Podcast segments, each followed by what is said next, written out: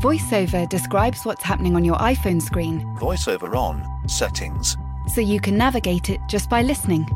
books, contacts, calendar, double tap to open. Breakfast with Anna from 10 to 11. And get on with your day. Accessibility. There's more to iPhone. Ever catch yourself eating the same flavorless dinner three days in a row?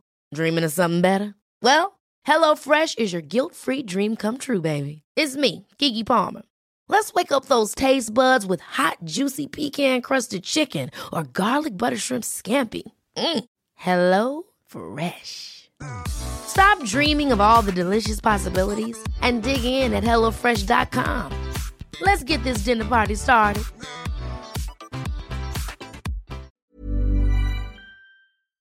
Yo, technology.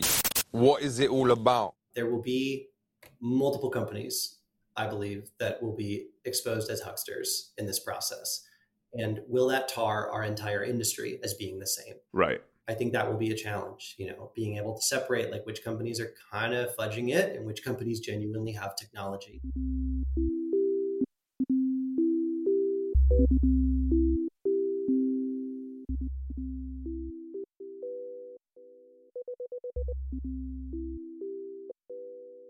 Hello, and thank you for tuning in to Danny in the Valley. This week, we have a great show for you. We're reaching back, way, way back, nearly five years, to bring on an early guest to talk about everything that has transpired since what must have been a high point in his life at that time, his appearance, his first appearance on Danny in the Valley, way back in 2018. I'm talking about Michael Selden. He is the co founder and CEO of Finless Foods, which has been toiling away on a very hard idea manufacturing tuna rather than fishing it.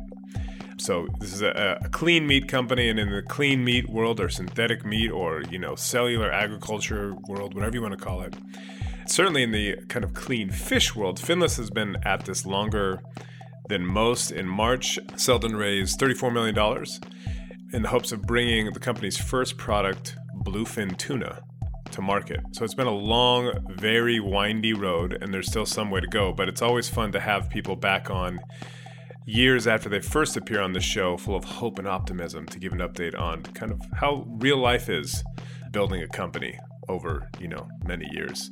And that's what you'll get in this episode. And obviously what the company is doing is trying to solve a really big problem. The world loves seafood and but we're dramatically overfishing, which is having terrible effects on the oceans.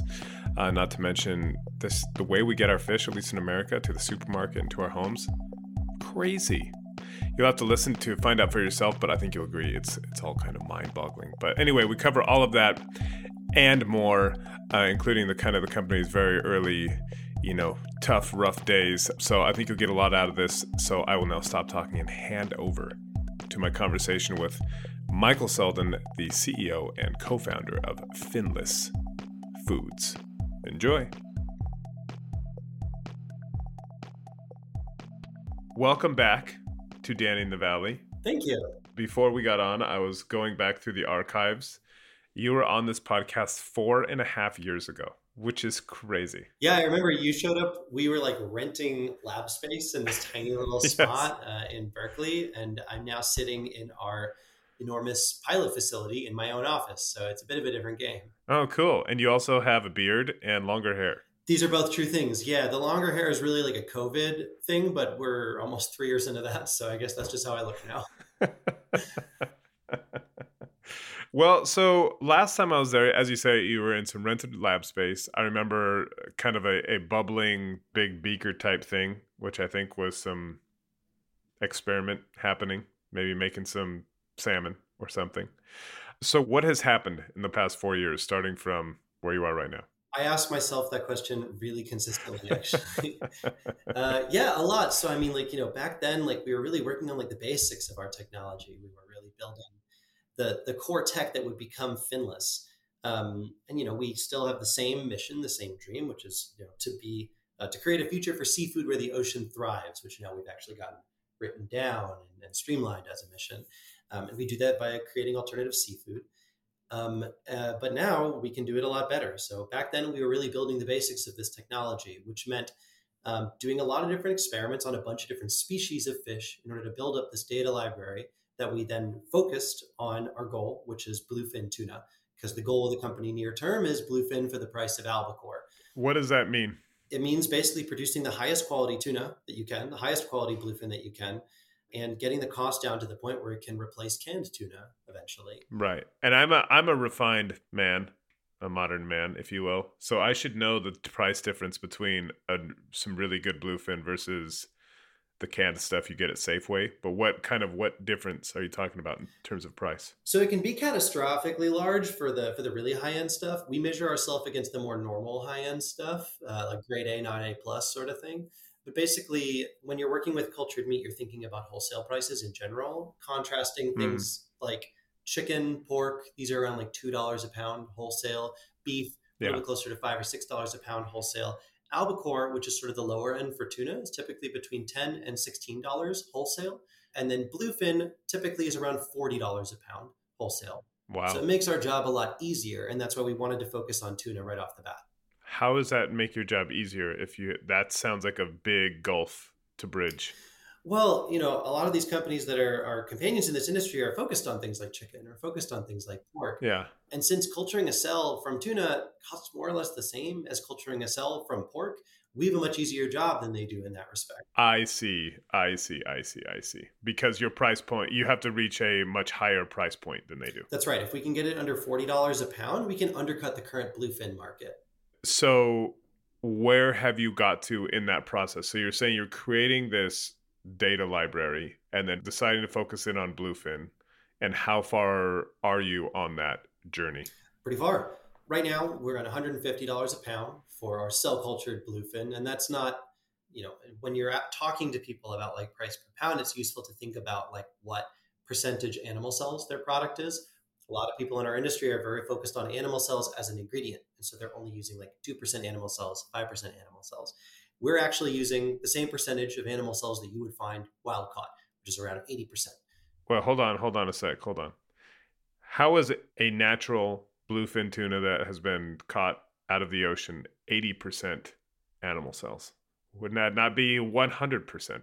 It would not be 100%, although that's a really good question, and I get why you ask it. Um, there is a scaffolding, like there is actually a glue that holds these things together that creates a structure. I see. And that isn't cells. And so you know, that makes up the rest of sashimi or a fillet or whatever else you're eating.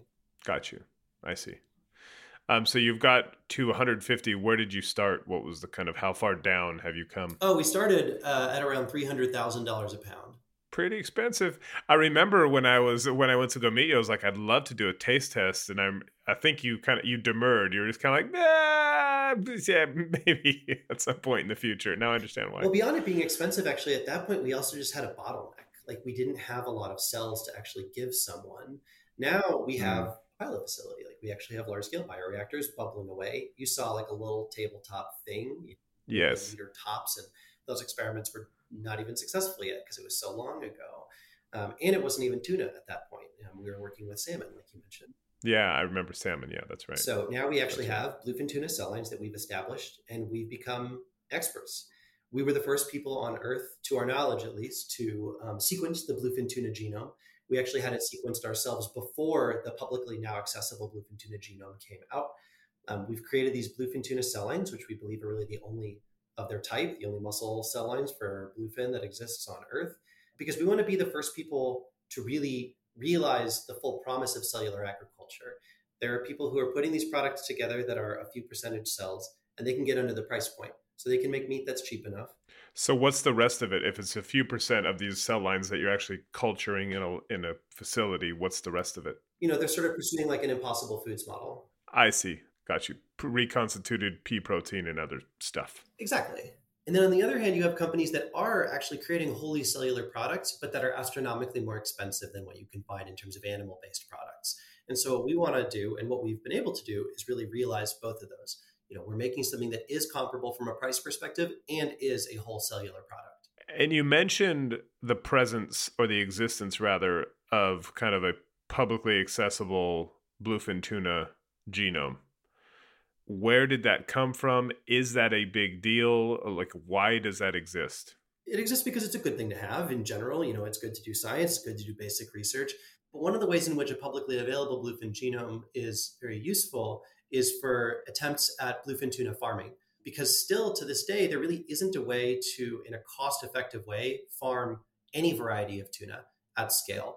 It's one of the last things that are eaten en masse that isn't farmed. It's all wild caught for the most part. Oh, really? I didn't realize that. Is that just be the nature of the fish? Basically, they're just running wild, effectively. Yeah, they're kind of finicky. Um, they're, they're really they don't like being in captivity. It's not great for them. In fact, there's really there's only one place in North America where bluefin are in captivity, which is the Monterey Bay Aquarium.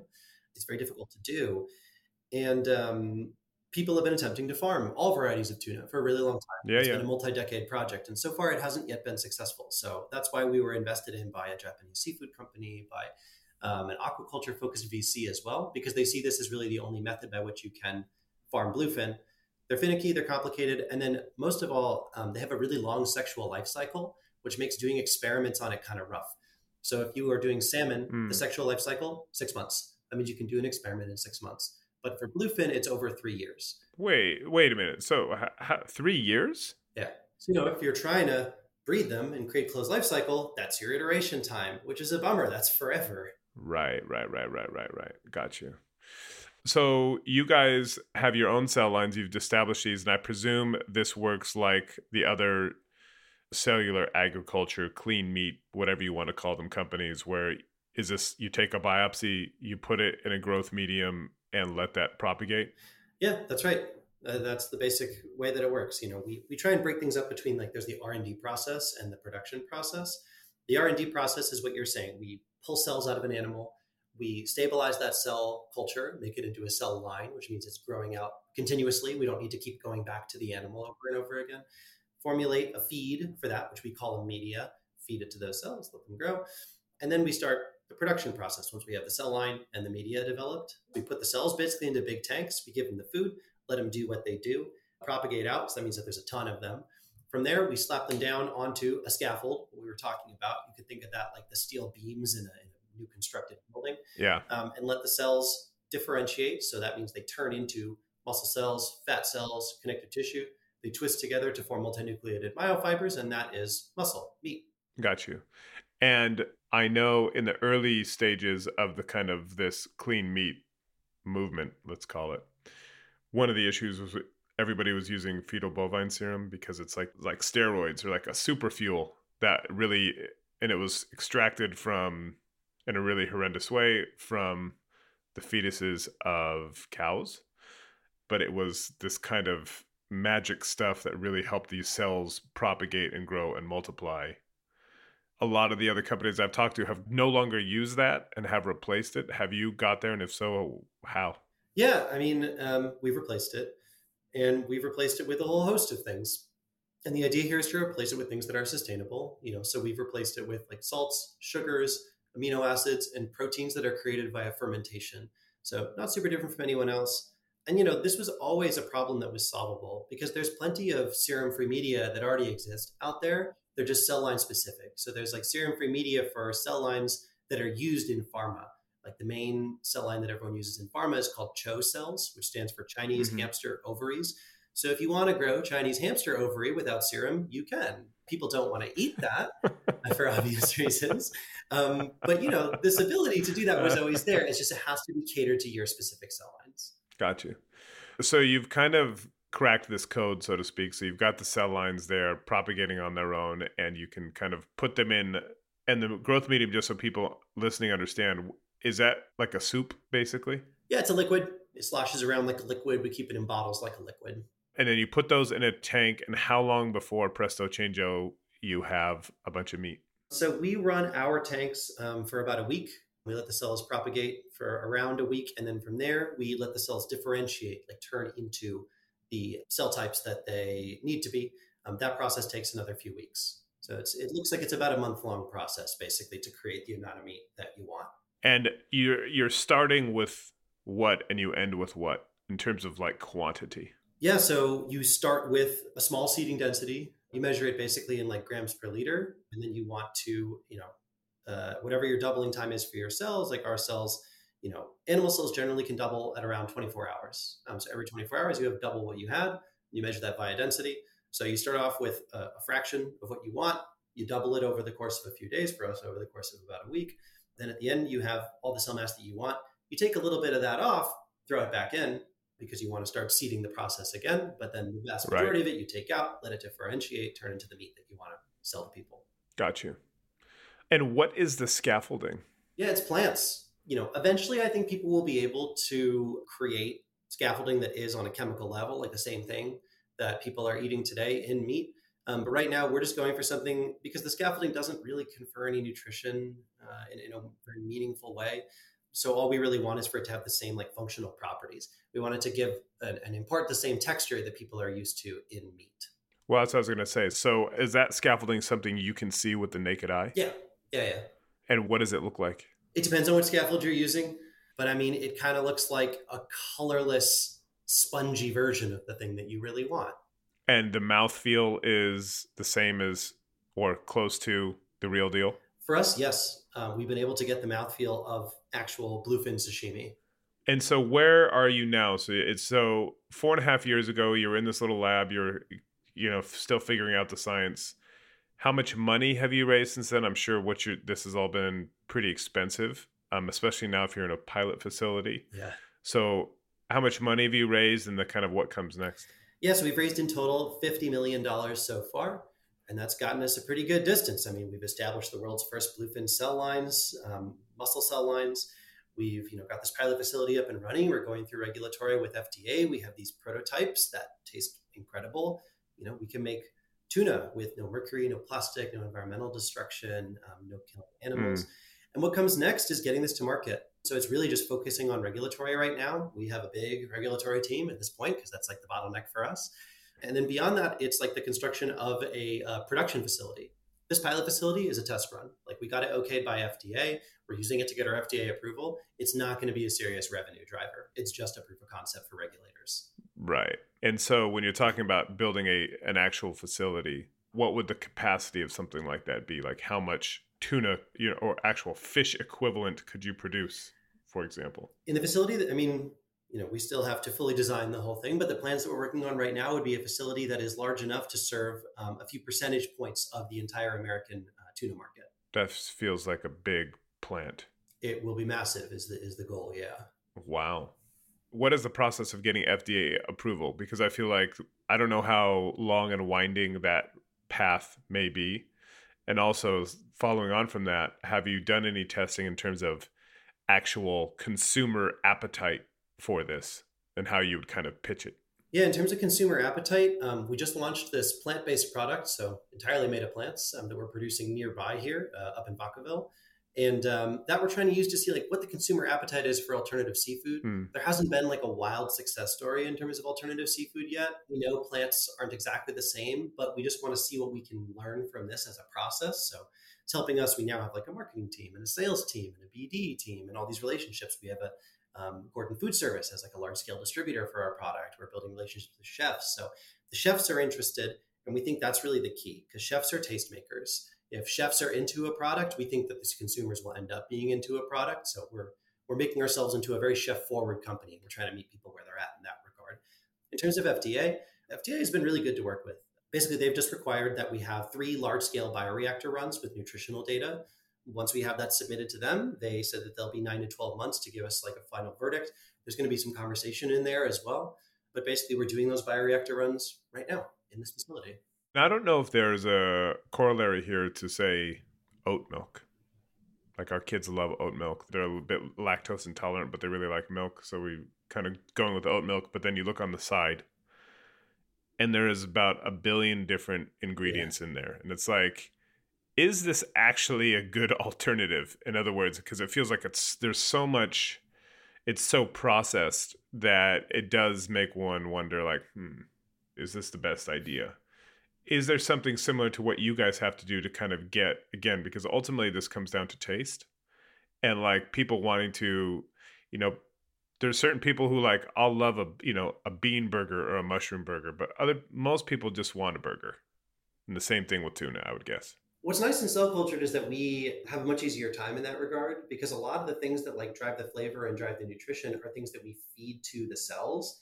That doesn't end up going into a person. It doesn't end up on the nutritional label because it's a feed element.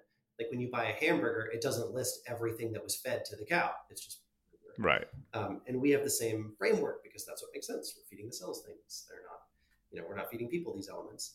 And in terms of oat milk, I mean, I really do love that as an example because oat milk basically provided something that is better than what people already had. People are like, well, I want something that's like bitter in coffee and that works for me as a lactose intolerant person. Uh, I also am lactose intolerant. I also am a huge oat milk fan.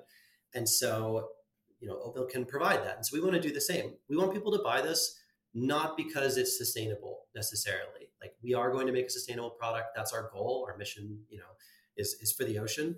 But we think that the way to really make a difference is to convert over people who don't really make buying decisions based on that, because ethical consumers are an extremely small segment of the market. Yeah, you want to go mass market. You want to get people who are just like. The other um, kind of example that occurs to me, which I've talked about before in this podcast in other contexts, is like um, electric cars and specifically the electric pickup truck. And like if you can get people in Texas to be like, no, actually, I want a pickup truck, an electric truck, because it's better and it's cooler and it's more fun and all that stuff. Like it's just as good or better in terms of a product, regardless of all the kind of good you may be doing. If you can pull that off and pickup trucks, then you've kind of EVs have won basically. I 100% agree. Like, yeah, you and people are buying these EVs in part because they're just like it's fun, it's fast. You know, you don't have to learn how to drive stick shift, and you can still have crazy acceleration. Uh, that wasn't available to people before. And then on top of that, it's just like no one wants to pay for gas. Like electricity is considerably cheaper almost all the time. You know, there's still the inconvenience factor of like, well, if you don't live next to a bunch of superchargers, you're kind of in trouble and, and whatnot. But yeah you know, the idea is that we can iron that out and we want to do the same thing like hey you like tuna well here's tuna with no mercury and no plastics you can eat it every day of the week instead of being limited by mercury right now um, and we can make it much fresher uh, american seafood is not fresh over 90% of our seafood is imported because even the seafood that we make we generally ship out to places like thailand in order to process it and then get it shipped back Wait, wait, wait, wait. Hold on. That's a fun fact. yeah So wait, so 90% of our seafood is imported. i believe it's 92 And we have like thousands and thousands of miles of coastline. yeah we catch plenty of fish we just ship it elsewhere to process it and then get it shipped back Why is that? Because it's really cheap because the fish itself is like a whole animal and it needs to be cut open cleaned have all these other parts removed that people aren't going to eat. Like there isn't Yeah. a market there isn't much of a market in america for selling someone an entire salmon. A they're actually kind of large and people don't realize that. But b there's a lot of stuff Yeah, in there that people just don't want to deal with. People are like i want the fillet and that's it.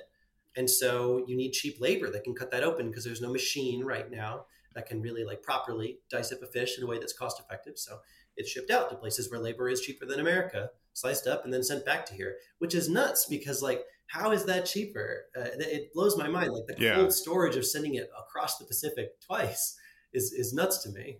Yeah, because you're basically sending gigantic freezers across the Pacific twice. That's somehow cheaper than than labor in the United States compared to labor in places like Thailand. That feels totally crazy. Yeah, Uh, it's definitely crazy from an environmental perspective. That's for sure. but apparently, from a business perspective, it makes sense. It's how things are done. right. As you're listening to me, Daisy, Apple's iPhone disassembly robot, is dismantling an iPhone into lots of recyclable parts. That's how Apple recovers more materials than conventional recycling methods. Thanks, Daisy. There's more to iPhone.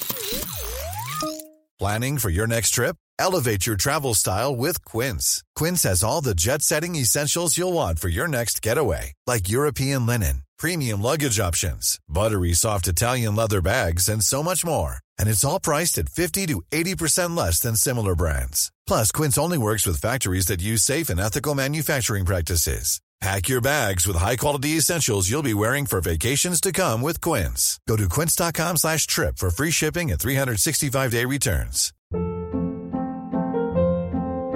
Hold up. What was that? Boring. No flavor. That was as bad as those leftovers you ate all week. Keke Palmer here, and it's time to say hello to something fresh and guilt-free. Hello Fresh. Jazz up dinner with pecan-crusted chicken or garlic butter shrimp scampi. Now that's music to my mouth. Hello Fresh. Let's get this dinner party started. Discover all the delicious possibilities at hellofresh.com. And so that kind of gets to part of the my my next question, which is the why here. Like, so what problem? And I know this is in a way an easy question, but I'm sure it has many layers to it. Like, what is the problem you're solving here, or problems? Yeah, I was about to say there's a few. Like one, I mean, like you know, I, I don't think we need to be killing animals for food, but I don't think that's like the mainstream problem that most people care about. Like another huge problem is that we are like fishing the oceans clean. Right. Like we want to be able to take pressure off the oceans and producing this stuff on land using cellular agriculture and plant-based uh, technologies is just a way to get fresher fish to people and a way to take pressure off the oceans.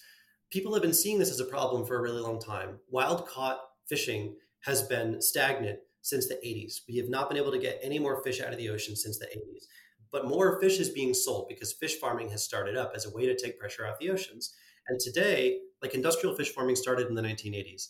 Today, industrial fish farming makes up about 50% of seafood production globally. 50%, 5 0. It's really impressive, isn't it? Wow. I had no idea. Yeah, 50%. And all of that progress was over four decades. So it's crazy fast scale up, honestly. I think fish farmers don't get enough credit for that because it's, it's impressive. Yeah. But there's two issues with this. One of which is that the acceleration is slowing. We're running out of places to put this, these fish farms, um, especially because you know it's not fantastic for the local environment in a lot of occasions and so places like california have made it essentially illegal to do fish farming off of our entire coast Oh, really?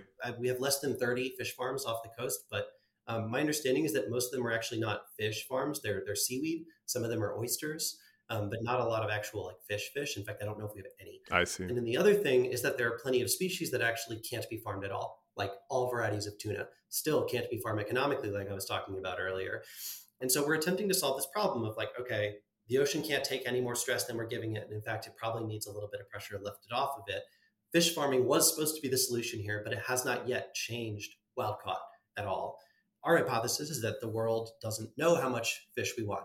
Um, every year, more fish is made and more fish is consumed. So, if we want to take pressure off the oceans, we need to find something that scales really, really quickly on top of fish farming. The other problem that we're solving here is that, like what we were just talking about, Americans have no fresh fish, more or less. It's very, very hard to get. And so, what we can do is create like a fresh domestic or even local supply of fish for people, even when they have absolutely no contact with lakes, rivers, or oceans. And beyond that, we also can make tuna with no mercury and no plastic. So make fresh fish with no mercury, no plastic, locally and at least or at least domestically to take pressure off the oceans. Those are like the set of problems that we think we can solve. Mercury and plastic. Can you explain what is happening there? Basically, mercury and plastic uh, is just a reality of the ocean due to things like climate change and also just due to us throwing a lot of trash in the ocean.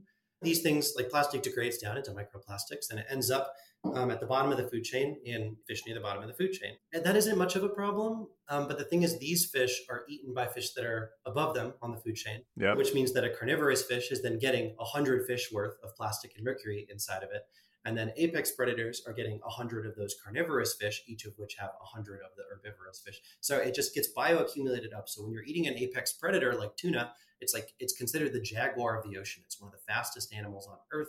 Uh, nothing eats it but us. Like sharks don't even eat them; they're too fast. They're too fast for sharks. They are too fast for everything, more or less. They're they're enormous and they're they're really uh, beautiful. We think of them as like this goofy canned thing, but they're they're apex Yeah. predators. I need to impress my kids later. Do you know how fast they can swim? I wish I knew. Actually, I I don't. Um, I can Google it. They're both on our Well, computer. it's just It says 43 miles per hour. Says WWF. wow, that's fast. Yeah, not bad. So, anyways, they have this high concentration of mercury in plastic. Now, mercury, because of that, um, the EPA and FDA have recommended that uh, people don't eat more than two servings of tuna per week in order to keep your mercury count down. So just that fact alone, uh, and maybe this is just me, but that I didn't know that.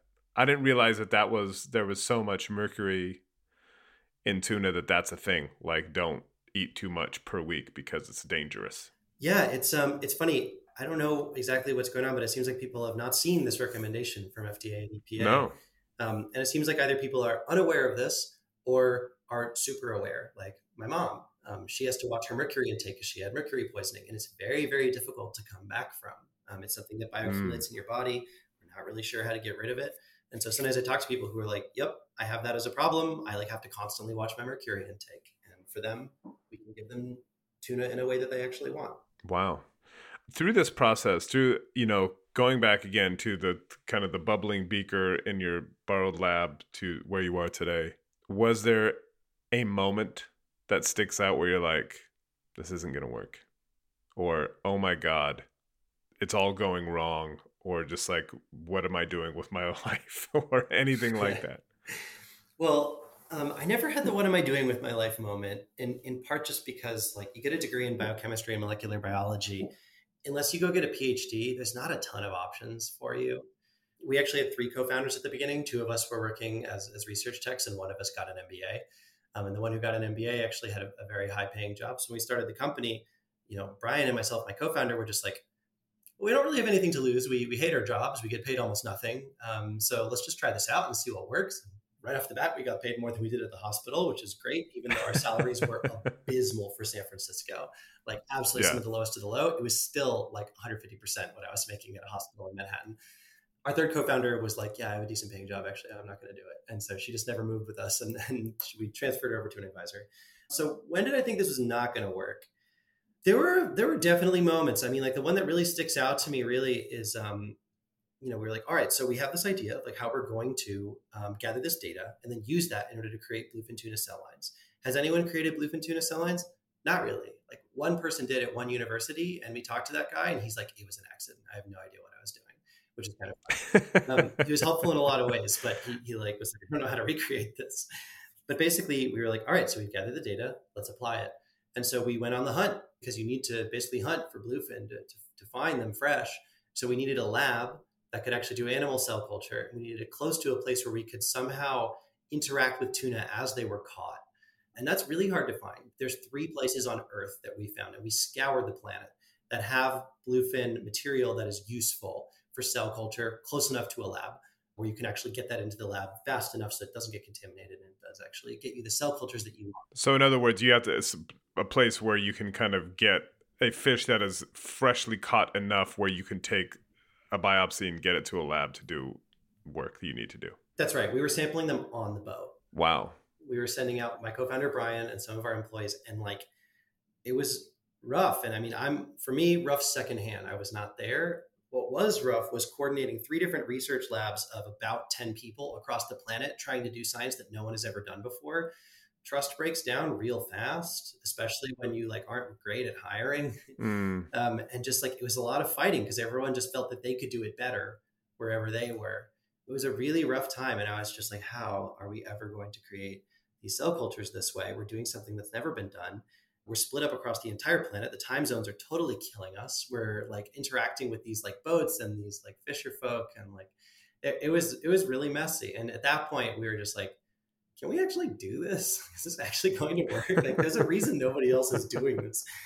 And so I think that was probably the lowest the lowest point. It was like a little bit after after you interviewed us, basically. Right, right, right. So where were these boats, and like where'd you end up getting these the fish from? So we had a lab in Rhode Island. We had a lab in uh, Southern Europe um, on an island, a, a, specific island, and we had a lab off the coast of Japan. Um, and those are the three spots that we got our original cell cultures from and our original data from from Bluefin. Wow. And these are actually commercial fisher fishermen who are kind of going out in the ocean, and you have presumably you sent out staff to be on these boats or in the harbor waiting for when they came back.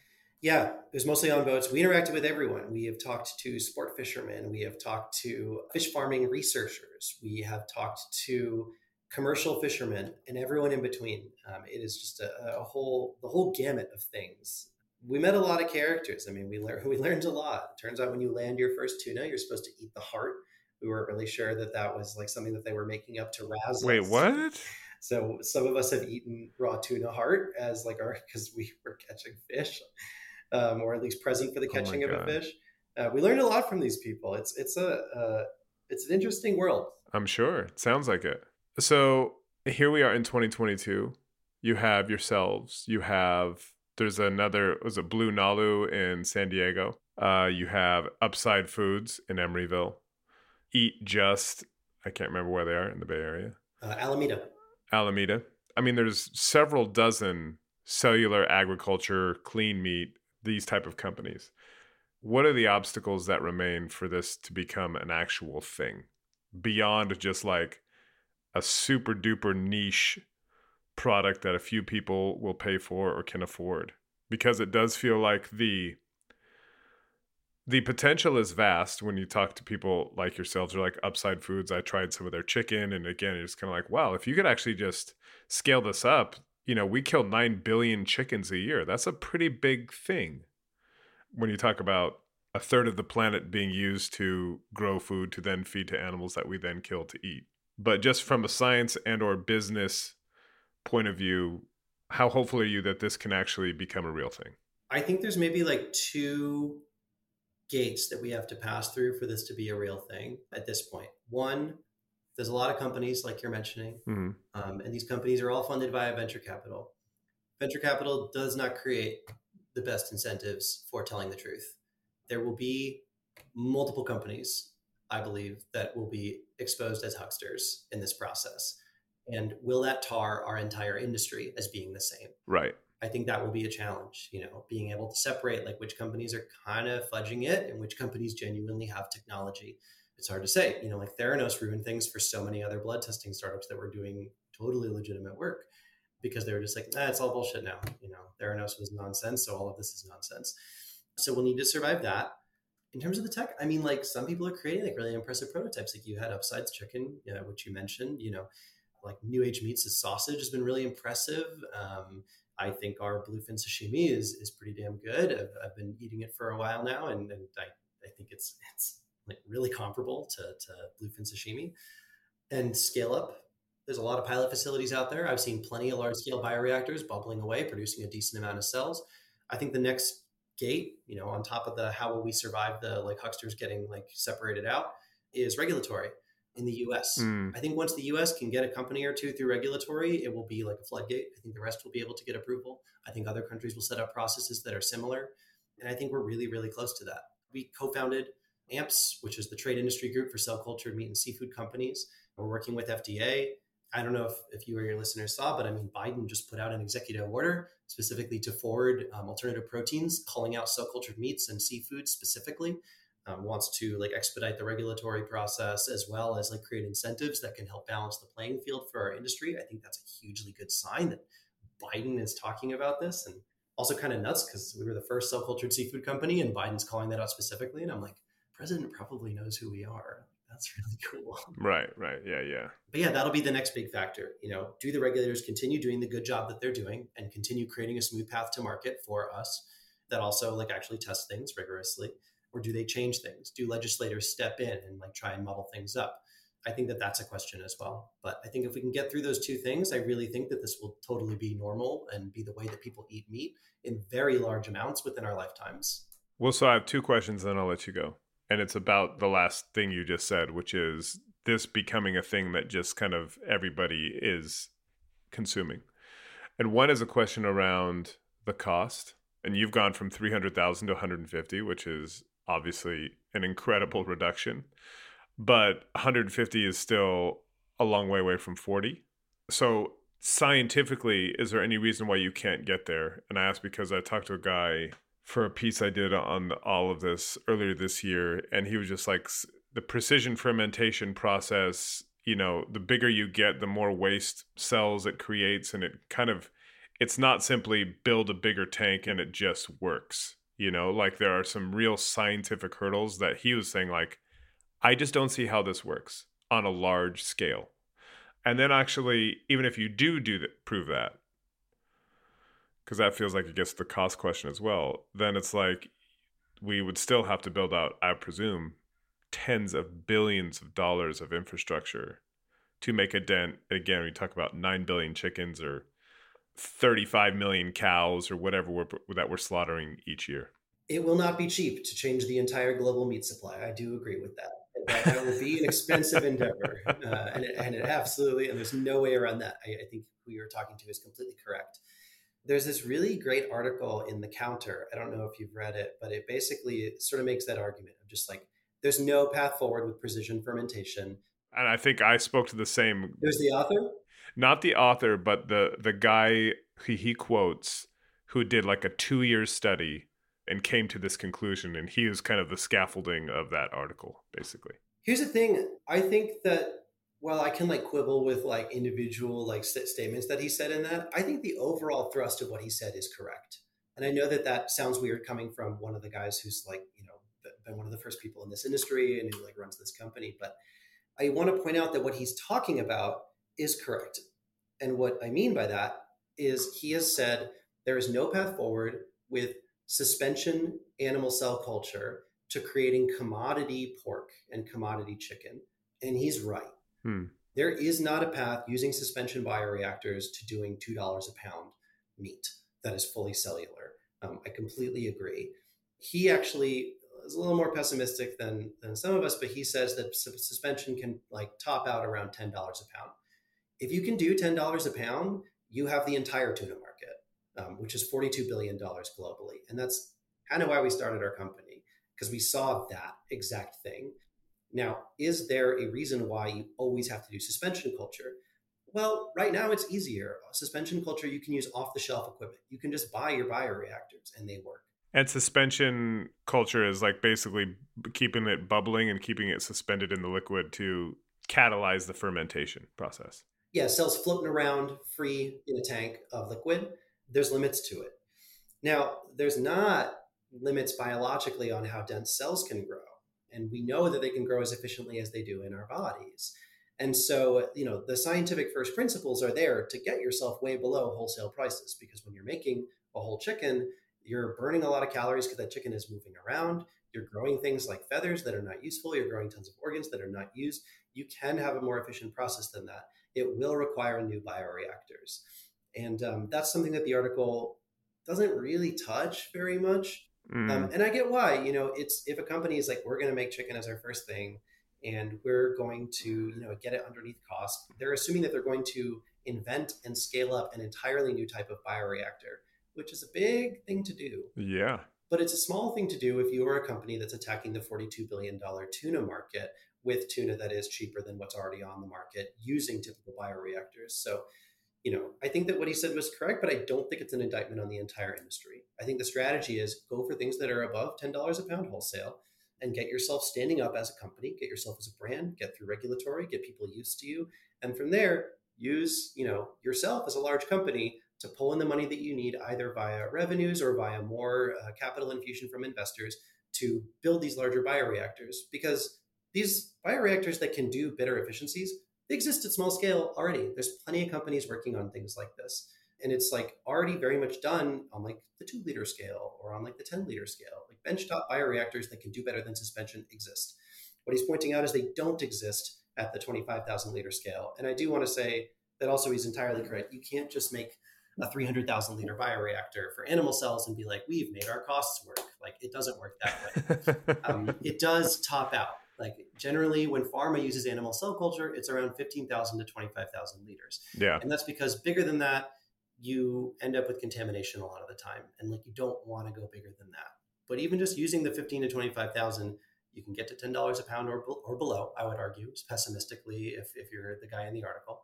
And with you know things like perfusion bioreactors, you can go way below that. So I think people just need to be thoughtful around how they're staging their companies in this industry and not think that like the only way forward is to shoot exactly for the goal of, of overturning the entire meat market with your first product. You need a Tesla Roadster. Exactly. A tuna Roadster. um, well, we're going to have you back on. Hopefully, not another four and a half years. That feels like a little extreme.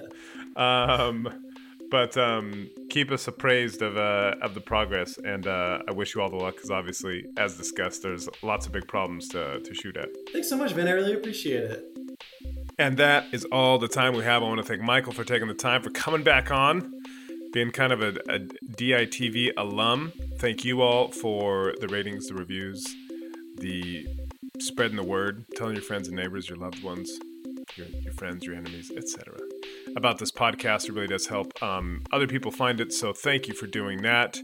I'm off this week, so you also not find anything in the newspaper on the times.co.uk from me this week. I'm going to be, as you hear this, probably traipsing around somewhere in the mountains of Montana, hopefully not getting eaten by a bear. So, you know, fingers crossed. Anyhow, thanks as always for listening, and we will talk to you very soon. Bye bye.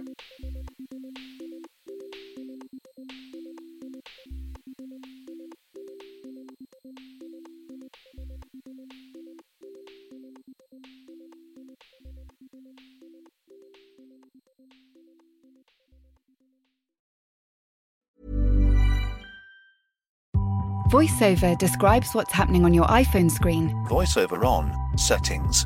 so you can navigate it just by listening. Books. Contacts. Calendar. Double tap to open. Breakfast with Anna from 10 to 11. And get on with your day. Accessibility. There's more to iPhone. Hold up. What was that? Boring. No flavor. That was as bad as those leftovers you ate all week. Keke Palmer here, and it's time to say hello to something fresh and guilt-free. Hello Fresh. Jazz up dinner with pecan-crusted chicken or garlic butter shrimp scampi. Now that's music to my mouth. Hello Fresh. Let's get this dinner party started. Discover all the delicious possibilities at hellofresh.com.